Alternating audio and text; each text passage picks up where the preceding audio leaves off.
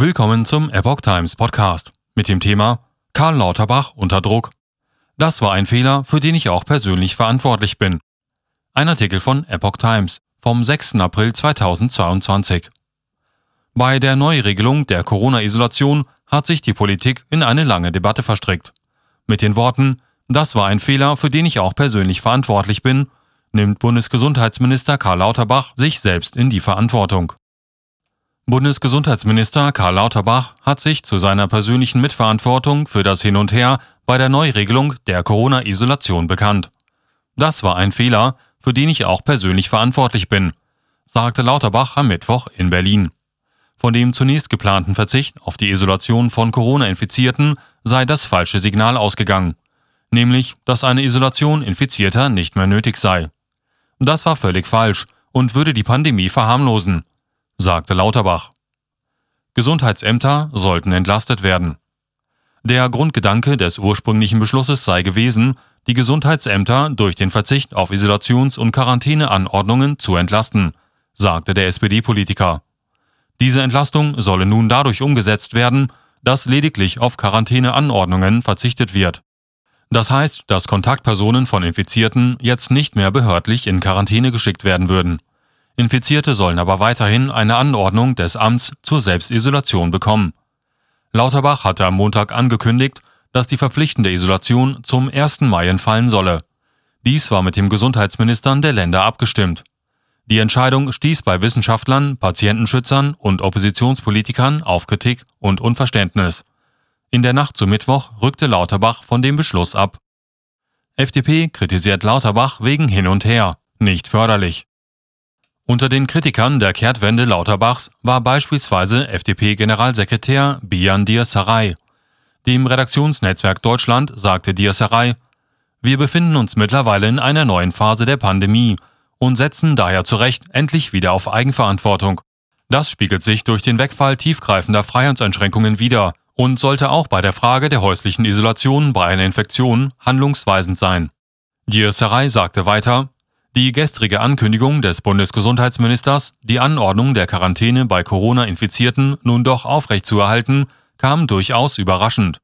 Er betonte, die Eindämmung der Pandemie kann nur erfolgreich sein, wenn die Menschen die Entscheidungen der Politik nachvollziehen und sich auf sie verlassen können. Außerdem stellte Gierserei fest, da sind, unabhängig von fachlichen Bewertungen einzelner Maßnahmen, Kehrtwenden natürlich nicht förderlich. Scharfe Kritik äußerte auch Schleswig-Holsteins Gesundheitsminister Heiner Garg, ebenfalls FDP.